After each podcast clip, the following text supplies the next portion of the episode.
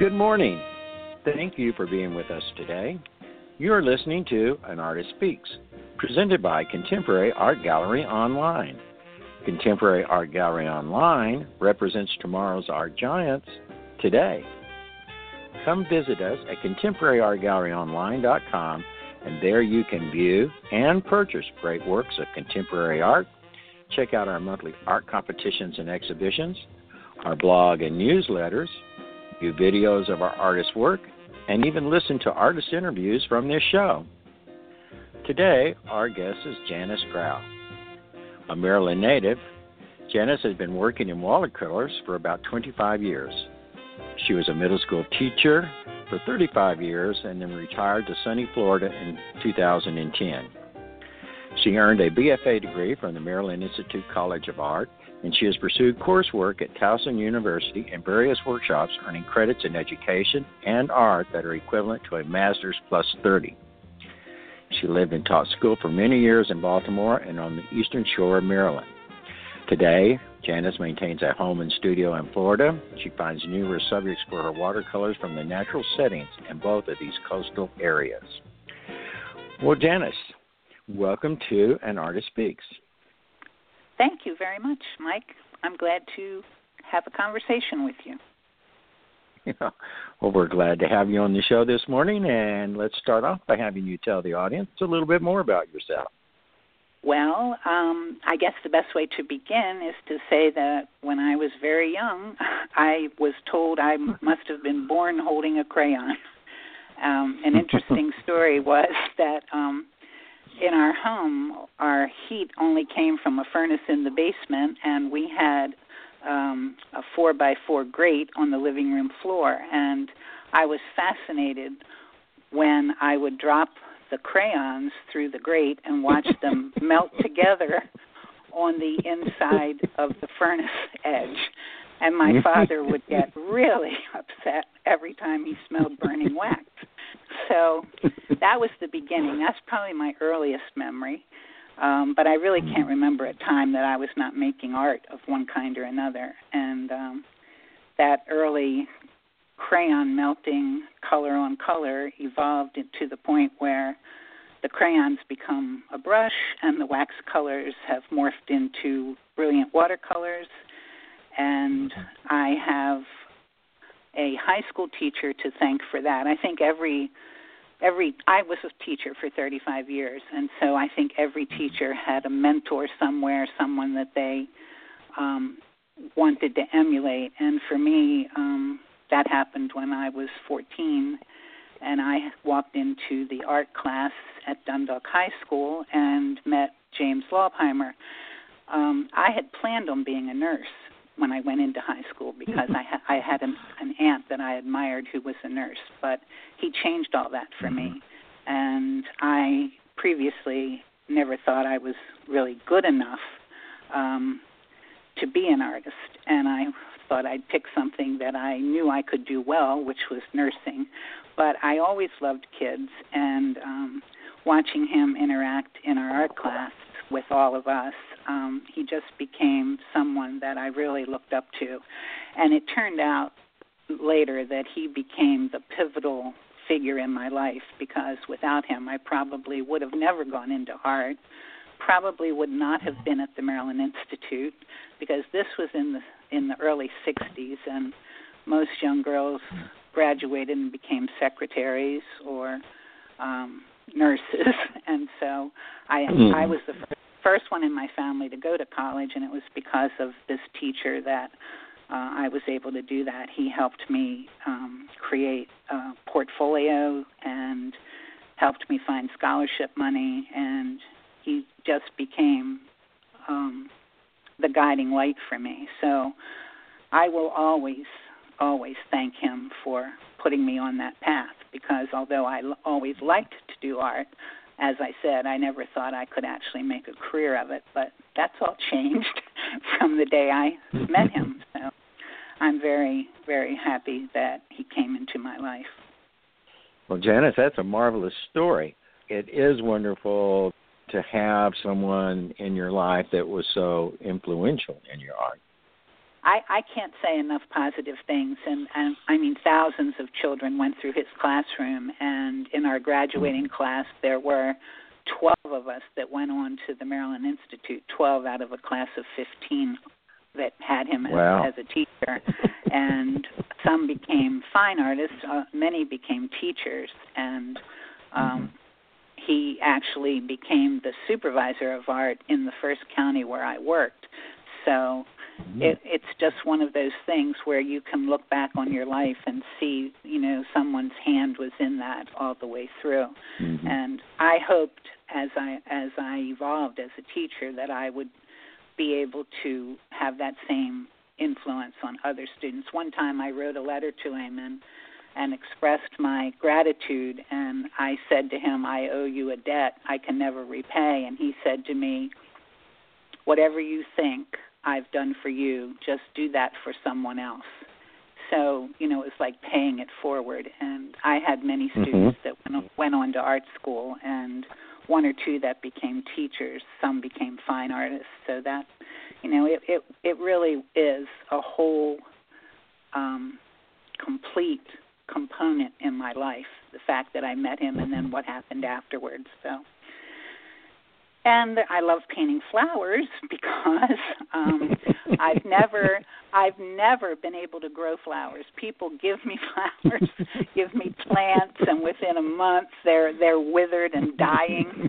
And so, you know, from from a very young age I've I always loved flowers. We had sweet peas growing in our backyard that my grandmother planted and that was probably my first experience with any kind of flower. I was maybe 5 or 6 and um and from then on, I just really have always enjoyed looking at them, arranging them, but mostly painting them. And I never really was accomplished at doing that until I was much older. I, I never really had the time when I was teaching to pursue mm-hmm. personal art because you're always planning lessons for the children and and I would create art, but it would always be connected to whatever the lesson happened to be. And so when right. I was getting ready to retire in 2009, I I took the opportunities. You know, whenever a door opened, I thought, okay, I'm going to go ahead and pursue this on my own. And um, the first thing that that ever happened, I would paint in my classroom. It was really funny because I would paint in my classroom flowers or still life and the children would say mrs grau you're so good that's really wonderful. And i said to them well that would be very strange if your art teacher couldn't paint and draw don't you think?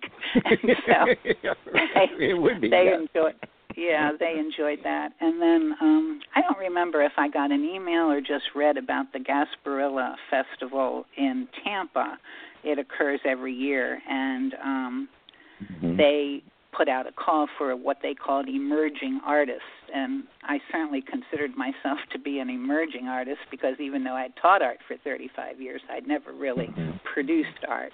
And so I sent in um, some examples of my work and was very, very surprised that they um, asked me to participate as one of 10 emerging artists. So that was my very first experience professionally. And uh, that involved you know, setting up a tent, putting up panels to display my work, and, and coming from mm-hmm. Maryland all the way to Tampa while I was still teaching school. So it was a it was a very interesting experience. Dragged my brother with me to help do the setup and so on. So mm-hmm. that was my first first time, and since I've lived here, I've been fortunate enough to be invited to many many festivals and have really enjoyed doing that although now I devote my time just to working in my studio.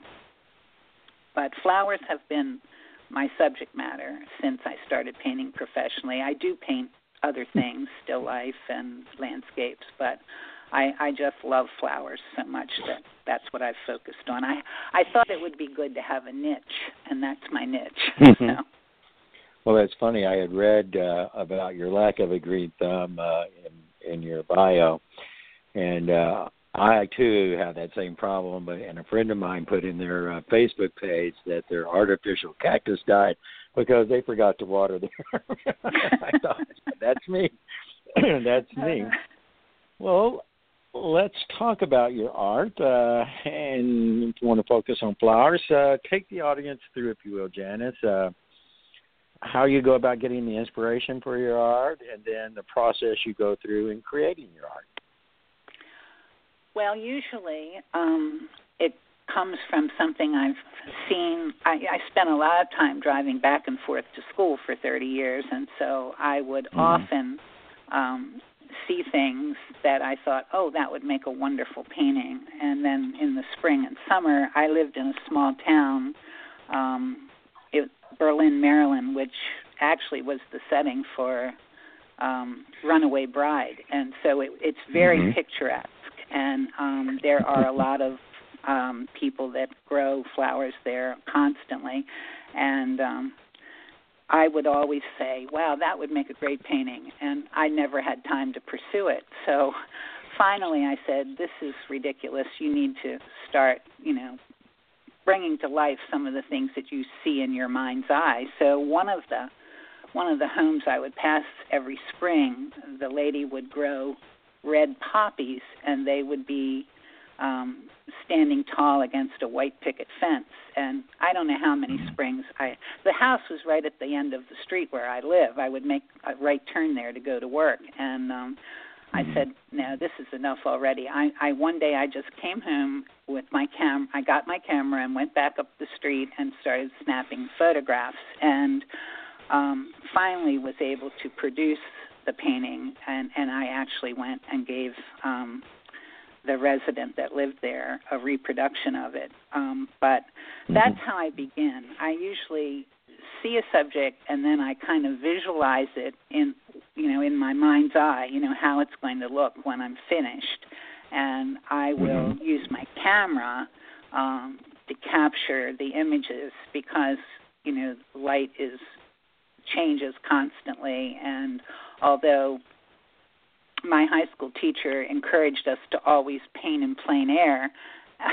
I, I just, you know, I got to be too old to be trekking anywhere with all the stuff that was required. So it was much easier just to take my camera, and so I would I would snap all kinds of, um, you know, buds and leaves and and the image from different um, viewpoints. And then when I would go home, I would look at the images and make sketches and when I had something that I thought would work, I trans I would transfer my sketch to um Arches paper. I paint on Arches watercolor paper. And uh, mm-hmm. for years I painted with um Winsor Newton paints, which was great, and then um I found watercolor inks, brilliant watercolor inks, and I just love them. And they the the colors are so much more intense. And so, for mm-hmm. maybe 12 years, I've used um, watercolor inks rather than tube watercolor. And um, mm-hmm. I, it's important to me to be able to um, catch the luminosity and the intensity in in the um, flowers, and so that someone that's maybe a non-artist can see it through my eyes and uh, you know appreciate something that they may never have noticed before. That's one of the reasons that I like to do uh, like a bird's eye view, a very close-up image. Um, kind of in the style of Georgia O'Keeffe, who's been one of the artists that I've mm-hmm. admired for a long time. Uh, and I think that um, if given a proper image, everyone could see what I see. And so I felt really fortunate because I would often be riding along with my son and I would say, Look at that. Do you see those? There's got to be like 80 shades of green in those trees right there. Mom, I can't see that. it's green is green, he would say. But um in my in my paintings, I, I try to show what I see a, as an artist, and I'm I'm hoping that that comes through to the viewer because that's my intention. And then lots of times, the, an artist, a watercolor artist, uh, will call something that goes wrong a happy accident because they can actually turn that into something really well done on their on their paper and that happens frequently actually i don't think i've had to start too many watercolors over because i've taken advantage of something that looked like it was supposed to be wrong but turned out perfectly in the end. So when I'm finished, I I hope that I've um, captured the photographic image, but interpreted it visually so that other people can see what I see.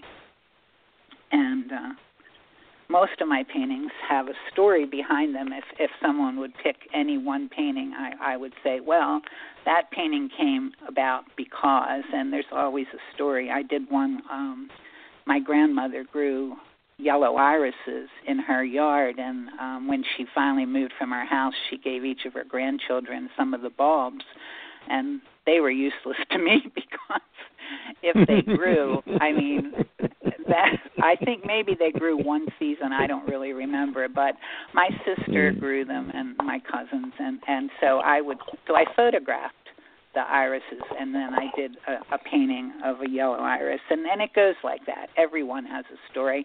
I have a painting of purple sweet peas and it, it came from those those childhood that childhood memory. Um and so each each painting is is a point of reference in my life. Something happened in my life that made me create that.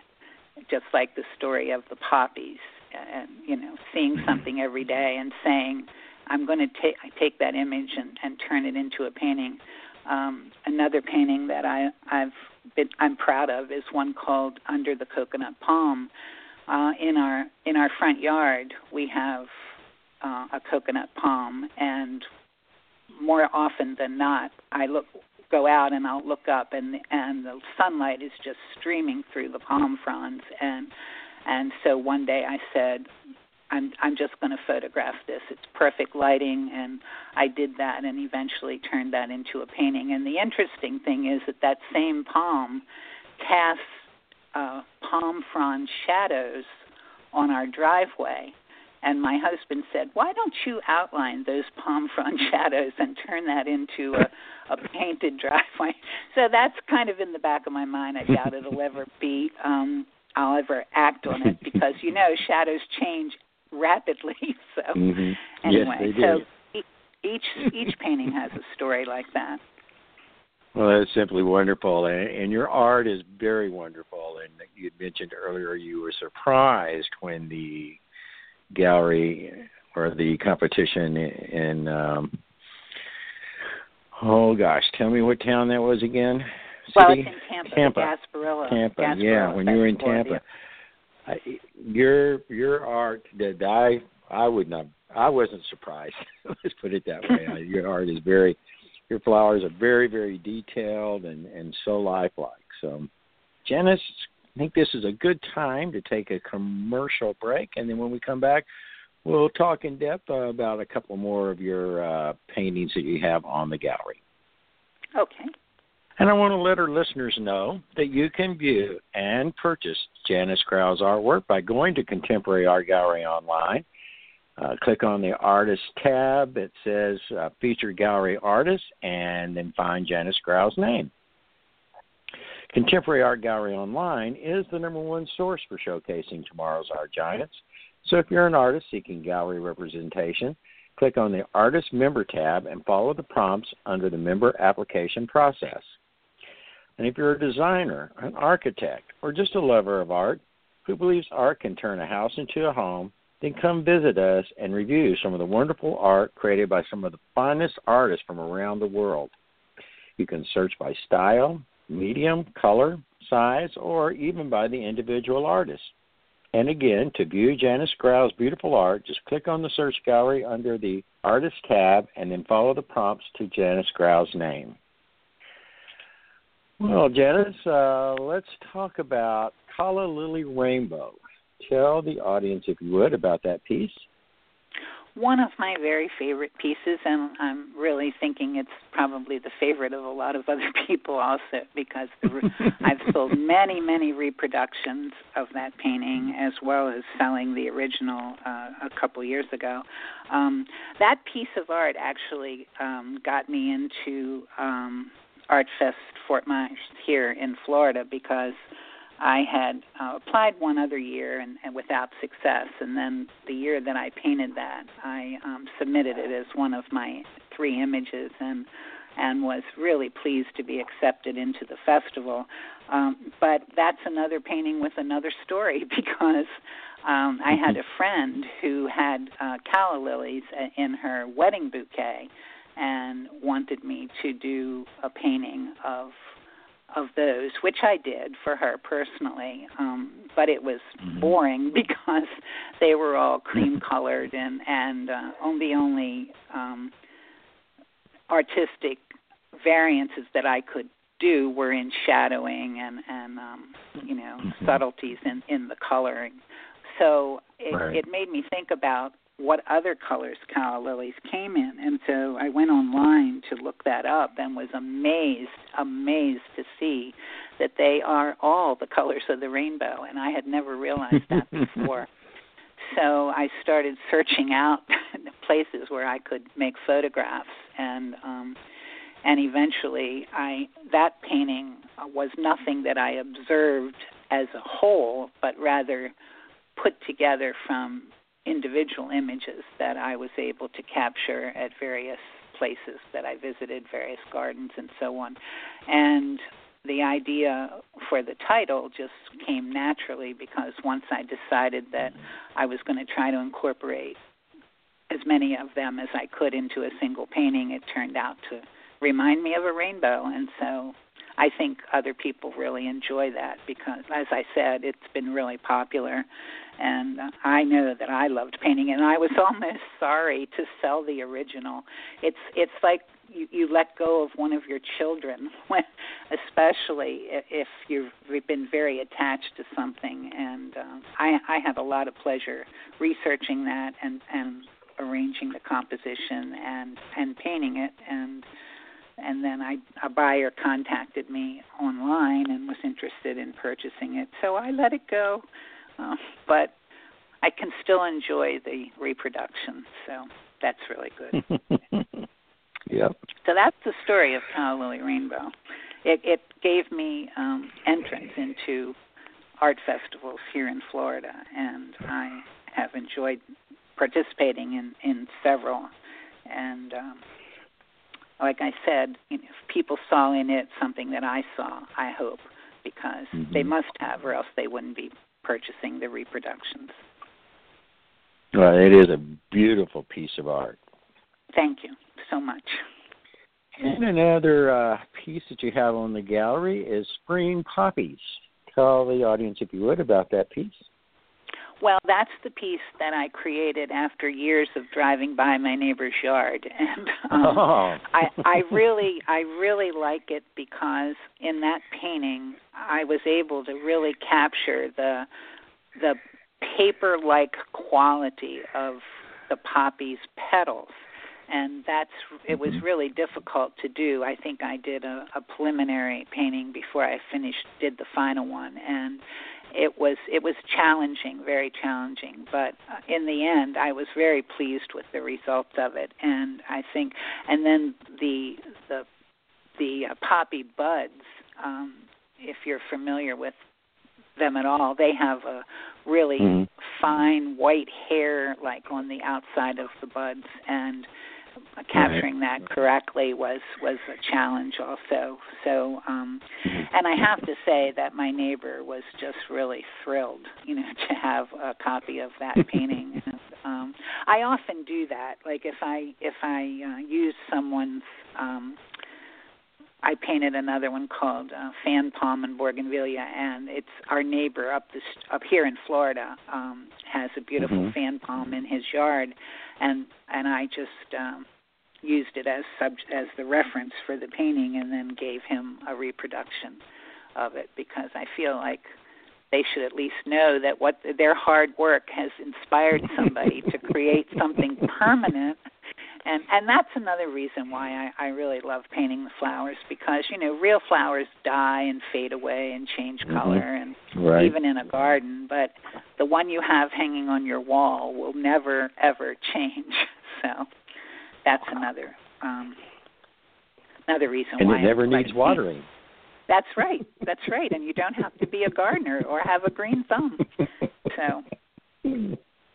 Well, Janis, we are getting near the end of the show, and I always like to ask artists uh, for them to give any advice that they would share with someone that was new getting into the art field. Well, um, I'd say that probably the most important thing that I've learned is never to think that you're not good enough. That would probably be my best piece of advice. You may find places in your art where you need to improve. Um, you should seek out a mentor, someone whose work you've admired that you can actually reach verbally, you know, in person. Mm-hmm. Um, maybe a former mm-hmm. teacher, maybe a maybe a friend, maybe someone at a local um, gallery, and I, I know that they would be willing to to give you know advice, uh, but not to give up mm-hmm. on yourself. To just keep doing. If it's something that you love, you should continue to do it. I I used to tell my children in my classroom that I would I would come there every day and teach, even if they never paid me any money. That's how much I loved doing art and teaching art. And I was really fortunate in my life to spend 35 years going to work every day, and it wasn't a job. It was something mm-hmm. that I mm-hmm. really loved, and that makes you know that makes it worth it to you know to get mm-hmm. yourself to a point where you can actually do something that you really love instead of and but even if it's a hobby i mean it's it's a break from from whatever you have to do that you don't find as pleasurable and then you spend that mm-hmm. time doing your art and so just don't give up you know seek out people who that you admire who can help you and i know they'd be willing to and uh, and be open to suggestions, um, not to be mm-hmm. um, at a place where you think, well, no, this is the way I do it, and I'm never going to change it, because that leaves you that leaves you in a stagnant place. You know, if, if that were the case, does, I would have yeah. probably, yeah, I would have probably never started painting in the first place. So that would be my advice. Yes, that's wonderful advice, and I agree too. Uh, I think it's the, the thing that I have always found about artists is the vast, vast majority are eager to share how they do their art, uh, any tricks that they have developed over the years, or or things that they've learned from other artists. And I just think it's imperative that artists hang around, associate, be around other artists. I think it just fuels your whole creativity. Plus, it's a an area to get feedback and inspiration from. And uh, just keep on painting, keep on doing it. Mm-hmm. Uh, I can remember going all the way back to high school again for a minute. Um, that same teacher, um, Mr. Laubheimer, um, he would send us every weekend out into the community to do a, a, a painting, and it didn't matter whether it was winter, summer, it didn't, uh, you know, spring. it didn't matter. And one, and every week we knew we would have to, you know, sorry to date myself, but we would have to take all of our stuff and get on the streetcar and ride to whatever location he had uh, specified for the subject matter. And one time, the subject was the view of um, the Baltimore skyline from Federal Hill. And this was in the dead of winter, January, I think it was. Mm-hmm. And so we would, mm-hmm. six or seven of us had gotten together and went there. And when we we did our sketching, and then we brushed the wash on our paper, and it turned to ice crystals. And everyone said, "No, no, no, this is ridiculous." So this isn't I mean, yeah so just you know you just want to keep creating. Don't let the weather stop you. Don't let anything stop you. If you love it do it. Well that is wonderful advice. And janis i want to thank you for joining us today on an artist speaks thank you so much for asking me it's been fun well it's been fun and and i want to thank you for i'm sure all the artist lives that you have touched in your years of teaching and sharing your love of art well, it's something that I I really really loved doing, and I hope the children loved being with me. I'm sure some of them did. They've said so. so thank you very much for that. Well, I'm sure they did too. And again, I want to thank our listeners for being with us today and to view Janis Grau's stunning art or to listen to this interview and, of course, purchase some of Janis Grau's art, visit us at Contemporary Art Gallery online. I want to let all the artists listening in today know that Contemporary Art Gallery Online hosts a monthly art competition and exhibition. To enter your art, just click on the Art Competition tab and follow the prompts and you can check out all of our upcoming competitions and exhibitions while you're there. If you're an architect, an interior designer, or a lover of art who likes to have interesting and beautiful art adorning your walls, then visit us at Contemporary Art Gallery Online and view some of the most exciting original art that you just can't find everywhere else. And while visiting our gallery, we would love for you to follow us on Facebook, Twitter, and our blog so please sign up today so you can keep up with all that is happening at the gallery. An Artist Speaks airs every other Saturday morning at 11 a.m. Eastern Standard Time, so we'll meet again in two weeks. But next Saturday at this time, be sure to listen to our show, The Business of Art, by artist and published author Sharon Hawkshaw, shares tips and ideas on how artists can grow their business. Thank you for listening to us today, and have a great rest of your weekend.